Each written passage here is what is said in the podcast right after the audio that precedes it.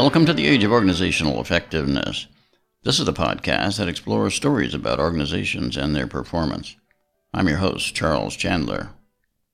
This is episode number 103 in our podcast series, and I'm calling it Adopting a Collaborative Stance. In this episode, I welcome a guest author to the podcast, Paul Skinner. You'll be hearing from Paul in a few minutes as we discuss his book. In addition to writing and speaking about collaborative advantage, Paul is the founder of the Agency of the Future, which helps clients create collaborative advantage to drive their own organizational success. He's also the founder of the social enterprise called Pimp My Cause, which brings together marketers and good causes to create transformational pro bono projects for social good. I'm joined now by Paul Skinner, who's the founder of the Agency of the Future. He's written a book called Collaborative Advantage How Collaboration Beats Competition as a Strategy for Success. Welcome, Paul. Thanks for being on the podcast. Good morning, Charles. I've uh, I've enjoyed uh, some of your previous episodes and appreciate the invitation to, to join you for this one. Well, it's great to have you here, and hopefully the technology will work for us as we're on this Skype call. So let me just get into your book. Why did you want to write The Collaborative Advantage? Well, I, I hope I'm still young enough not to call myself a veteran, but I've been working in different capacities to help organizations to grow for over 20 years and running my own advisory practice for around 10 years. And during that time, I've become increasingly interested in the often hidden ways that we are dependent on what you might call collective value creation. I mean, you, you mentioned Skype just now, for example. I may feel self sufficient in responding to your Skype call and that it's easy enough to click on the respond button to accept the call.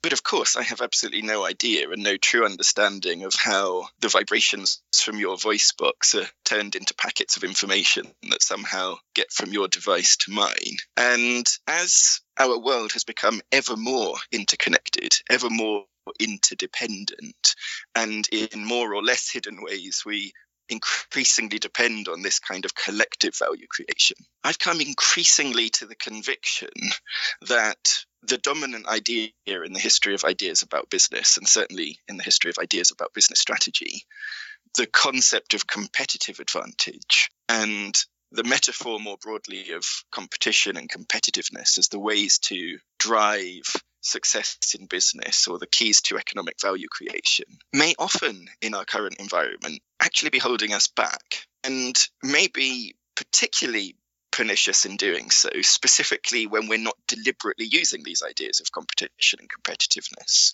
because they've become so ubiquitous that they really infiltrate our core assumptions. I'm not sure who it was who said that our assumptions are the things that we don't know that we have, but I do feel they can be the most dangerous narratives because once we've relegated those narratives to our subconscious, we no longer notice them, therefore, we can no longer question them or challenge them. And yet, they can have a profoundly limiting effect on what kind of opportunities we spot in the first place, what we think about those opportunities, what we do about them, and ultimately, therefore, on what we can achieve. So I began to think that a model of collaborative advantage might be more valuable and more useful and more attuned to our current business environment and began putting that into practice in my client work through their organization and was then reminded of the words of one of my professors back in my college days at Oxford who said that the difficult thing in writing a book is not actually the writing of a book, but the having of a book worthy idea.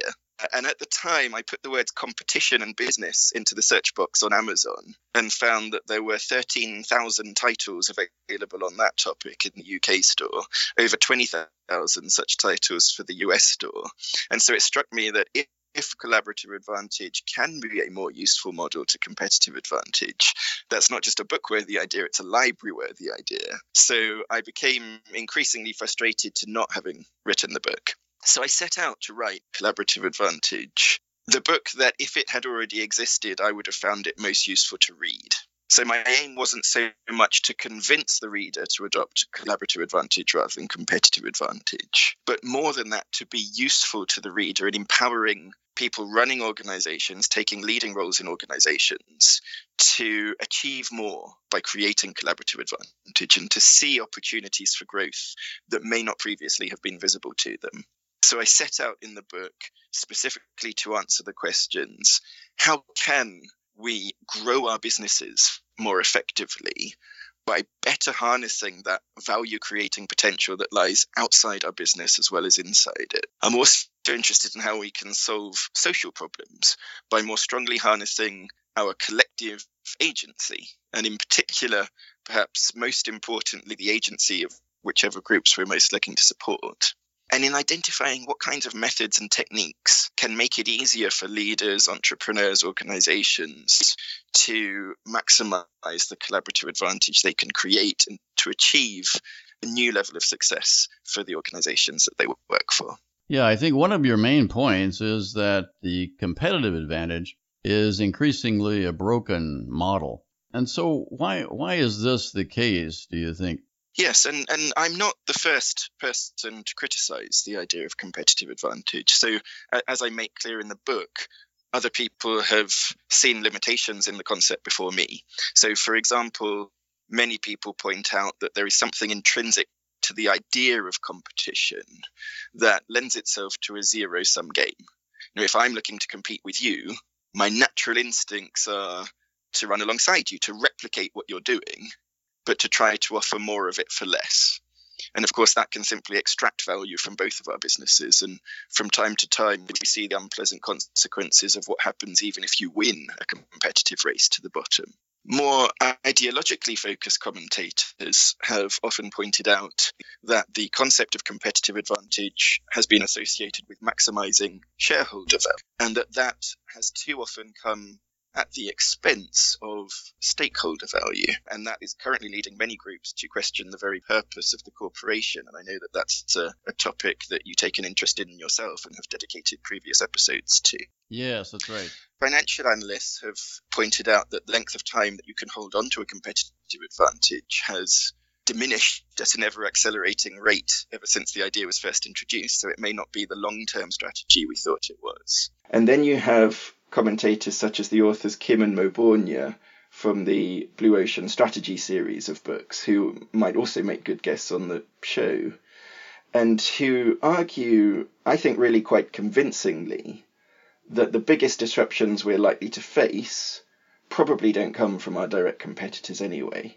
So, too tight a focus on competitor strategy can leave us blindsided by bigger change. Now, my particular criticism is that the idea of competitive advantage too readily creates a perception of the relationship between our business and the environment in which we operate, which causes us to miss opportunities for growth. It too readily reinforces the idea that we inside the business are the value creators. We're the heroes of the story and that people exist outside our business of relevance to us, primarily either as competitors seeking to steal that hard earned value, or as customers who we too readily reduce to the role of consumers, which is the word in the whole of the English language that I most detest, and which seems to imply that the human agency of our customers can be limited to their capacity to diminish by a few units the world supply of whichever resource we happen to be selling them. Um, and of course, many launches of supposedly or in principle superior products or services fail precisely because the businesses behind them, the entrepreneurs behind them, don't fully understand the ecosystem into which they're launching those products and services. They don't fully recognize and understand the true dynamics driving that environment. And therefore, even an in principle better product may fail. So, in the book, a couple of things I try to do is firstly, embed a new set of assumptions that value isn't primarily created within the business, it's primarily created in the spaces between us. that the way to succeed isn't necessarily being the best per se, it's carefully identifying the group or groups that we most wish to support and finding the right ways to share in the value that we can actively create with them. And that our customers, far from being the passive recipients of value, as if we were just pouring superior value into them, actually are almost always the people doing the most to improve their own lives, whether it's their working lives or their personal lives that's relevant to our business offering. And that perhaps our role in business is can be better understood as finding the right ways to make it easier, more complete, more effective, or more magical for them to complete that role. And so in the book, I develop a whole new model for growth based on that completely new starting point as a radical alternative to the conventional goal of creating competitive advantage. You know, in in in the podcast, we've explored uh, some ways of value creation outside our business, and one example I like to use is the the idea of, of going into a big box store and buying a riding lawnmower, and basically you're you're exchanging financial uh, flow for economic value. And so when the consumer gets the lawnmower home, uh, he's actually making a bet that the price that he paid for the lawnmower uh, is less than the economic value of using the lawnmower once he gets it home. Uh, so, you know, if you didn't have the lawnmower, you'd have to, let's say, pay someone uh, several dollars a week to come and mow your lawn. But once you have a lawnmower, then the economic value uh, that you create is, um, you know, by mowing the lawn yourself, um, you're you're gaining that value back. Um, and so over time, let's say you use it for several years, the the value you create in mowing your own lawn uh, is greater, much greater than than what you paid for the lawnmower. And and so the consumer uh, is actually, as you say, uh, creating more value than uh, than what um, you know was there to start with. Does that make any sense? Is that the kind of thing you're talking about, or is it uh, is it something slightly different? Yeah, no, that makes no, that that makes total sense. Um, in fact, I would say that we don't have a business opportunity unless our customers can create more value with the solutions that we're providing than it costs them to buy that. So I would say that what you've described in uh, in very readily understood understandable as economic terms for the lawnmower is actually true for any business transaction.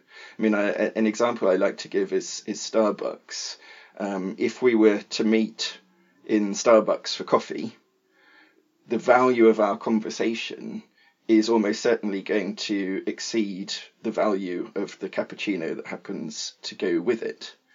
Um, if you're a construction company, you you can't sell the construction of a building unless the university that you're selling the building to can create more value from running that building as student accommodation than it costs them to buy your service. The university in turn can only do that if its students can create more value in their lives from having been enrolled in that university and enjoying the experience than it costs them to do that, and it costs them to support themselves going through that process. Uh, so the basic idea of collaborative advantage, then, I suppose, is that you want to work with your customers and with your other stakeholders to maximize the amount of total value that's being created um, among yourselves, among among the group there. Um, and it's an outside in framework, so you're starting with your customer and even their customer, perhaps the customer's customer, uh, to see how that value um, can be, you know, maximized in a way. Yes, that's that's exactly the principle.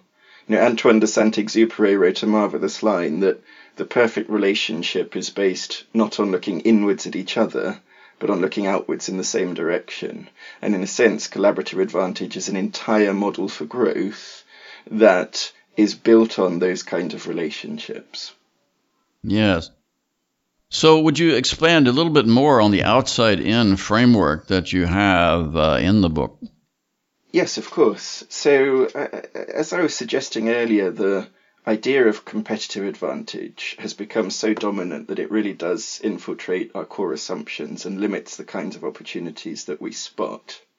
Now, I suggest that one of the most effective and powerful ways to overcome that kind of cognitive bias or even a perceptual bias can be to deliberately ask ourselves a whole new set of questions.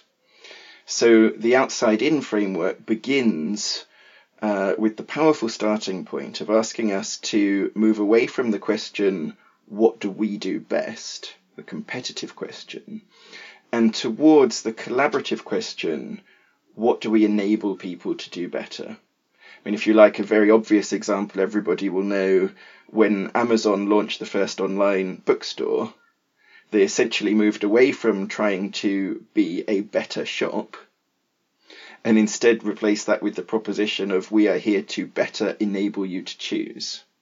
And that's driven uh, their innovation, their business model, their partnerships right up to the present day.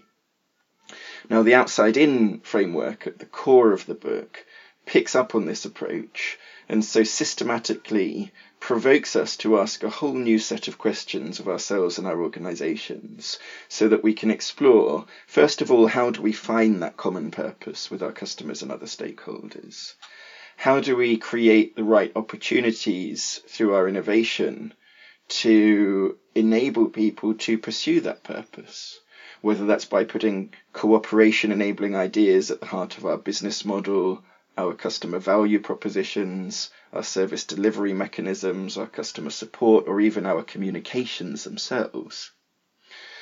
I look at how we design an environment, both inside the business, internally for our staff, but also outside the business in terms of um, influencing the environment of our customers and other partners that's conducive to that purpose.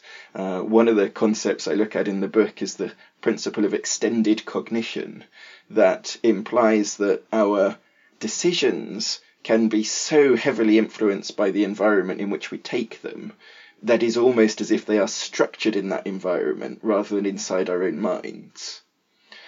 I look at how we can mainstream the propositions that we're bringing to market by better working with our early adopters to understand their needs and priorities and by using their influence to draw along a, a broader mainstream market. And I look at how we can scale our offerings by building the right partnerships. So collectively, this adds up to a new model for growth based on a revised understanding of the value creation process, much in the way that, that you described in your in your question earlier. Yeah, and as I understand it, you're trying to create a narrative uh, that brings out uh, the way in which you create value, but also how your customer, what role that they play, and how they can then um, identify with your brand and and see how to engage with it. Absolutely. You know, a, a different customer purpose can be a way to avoid the the traps of competition. So, for example, let's think about Red Bull and Coca Cola.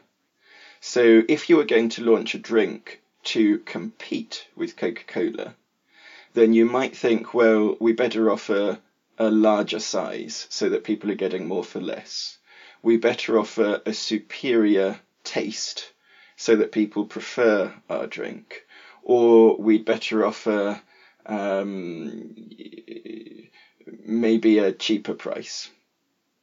Now, when Red Bull was launched, they didn't do any of those things. So, first of all, it was incredibly expensive, much more expensive than a Coke. Secondly, you only got a tiny fraction of what you get in a can or a bottle of Coke. And thirdly, the taste of Red Bull not only was not popular in taste tests before its launch, but people didn't kind of just say, do you know what, I don't like it that much, maybe it's not for me. People in the taste testing said, this is absolutely the most disgusting thing that I've ever tasted. But of course, all of this worked for Red Bull because Red Bull didn't choose to compete with Coke per se. Um, Instead, they sought to enable a different end customer purpose. So Red Bull is there to give you wings.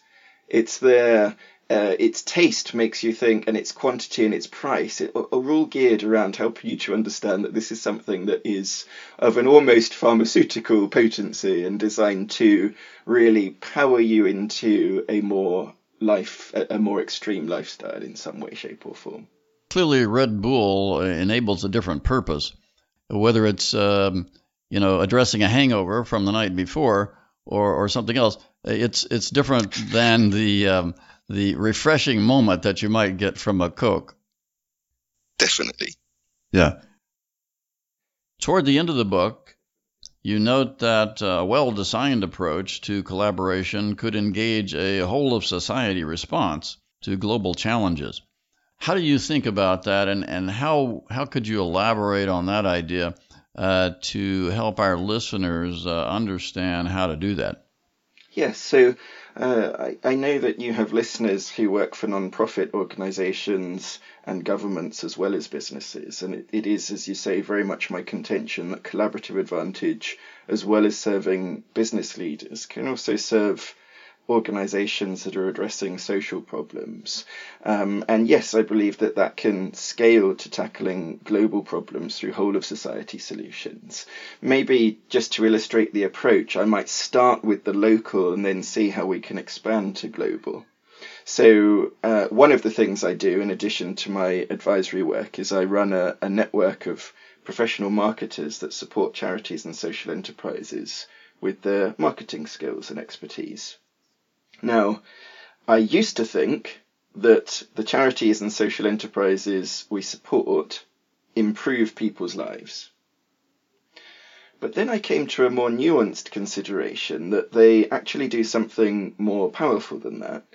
They typically provide the conditions or a context that their beneficiaries use to improve their own lives and that that distinction gets to the heart of how they unlock a self-perpetuating sustainable change rather than just applying a quick fix. So to give one example, we support a charity called Food Cycle that provides nutritious meals and good company once a week at a whole variety of locations across the UK to groups of vulnerable people who otherwise might lack access to either good food or good company.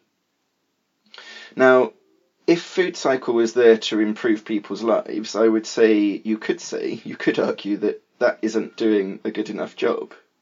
You know, one meal a week is a relatively small portion of our nutrition. A couple of hours of good company is a drop in the ocean of what could be a, a, a week of isolation and loneliness for many of the people served by Food Cycle. But of course, the people who go to Food Cycle actively use it as a starting point. So I remember hearing from an elderly woman who was the last surviving member of her family and who had become very lonely and isolated, but was persuaded to go along to Food Cycle. And first of all, just tasting good, freshly cooked food reminded her of the value and, and how much difference you can feel with good nutrition and re-inspired her to start taking better care of herself and putting in the effort to cook properly at home when she had become so lonely that she had struggled to see the point.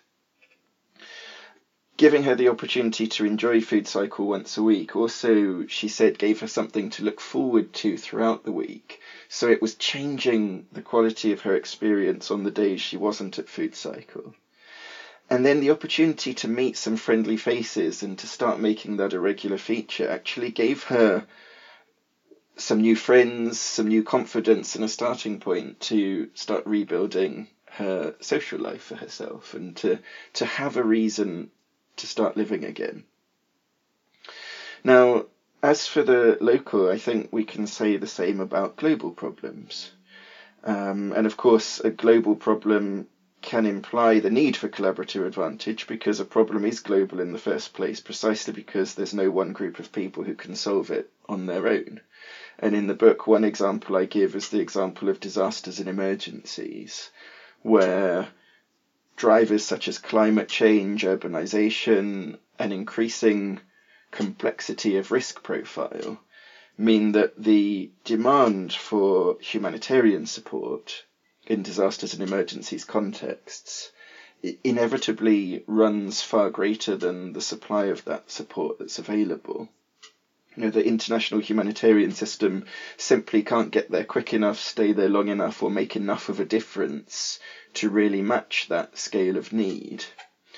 Um, and so, an approach based on collaborative advantage tells us to look beyond the provision of meals, the provision of shelter, and to take as a starting point to try to find the right ways to restore the autonomy and the agency of people affected by those disasters and emergencies in the first place, where they've been endangered um, or lost.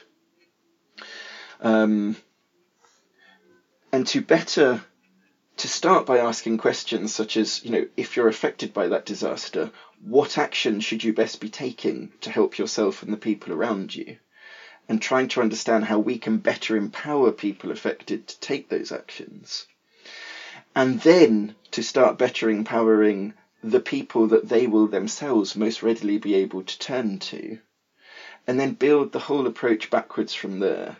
And these kind of approaches to solving global problems can be thoroughly principled in that they are beginning with the priorities and agency of the people at the center of those difficulties.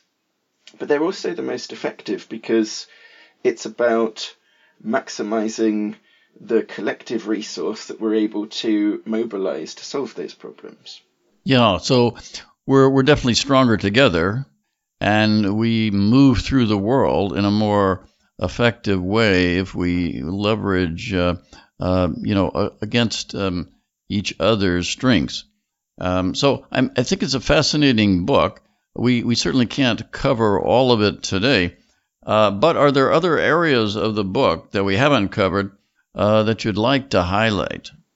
Well, well, actually, as uh, the author of a, a, a, book called Collaborative Advantage, you may not be surprised to know that I quite like it when things are two-way processes. So if we could, I'd quite like to leave, in some sense, the last word to your listeners. In that, uh, I'm sure you can put my contact information in your show notes. And I would love to hear from people. What are the examples of collaborative advantage in practice that you most enjoy finding in your own business environments? What are the examples of collaborative advantage that, that your listeners may be working on for themselves? Uh, and because, above all, more more than being interested in simply convincing people of the merits of collaborative advantage, I'm mostly here in the book and in other work to empower people to actively uncover opportunities um, that previously may not have been visible to them. I'd also love to hear what kind of challenges people run up against in creating collaborative advantage and exploring how those obstacles can be overcome. Right. And certainly I will, uh, in the show notes, uh, highlight uh, your connection um, uh, details, and we will encourage people to, to contact you. So thanks very much for being with us today, Paul. It's been a fascinating journey, and uh, we wish you best of luck in, in all of your endeavors. Thank you very much, Charles. It's been a great pleasure. And that's all for today. Join us again next time when we'll consider more stories about organizations and their performance. In the meantime, you can access all of our podcast episodes at our website, ageofoe.com. And you can access the show notes for this particular episode by going to ageofoe.com slash 103. And I'm your host, Charles Chandler, saying so long for now.